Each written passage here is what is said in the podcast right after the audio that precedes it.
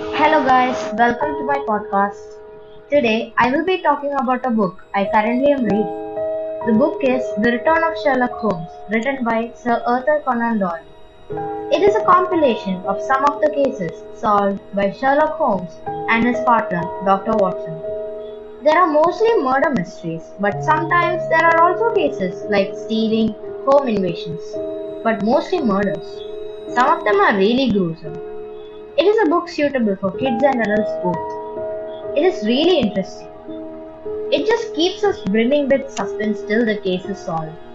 The book is mostly experienced as Dr. Watson's point of view of each case, but Holmes himself narrates some of them and expresses his views.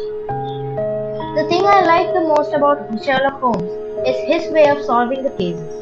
He wouldn't disclose his findings till the very end. This is the major reason why I like Sherlock Holmes.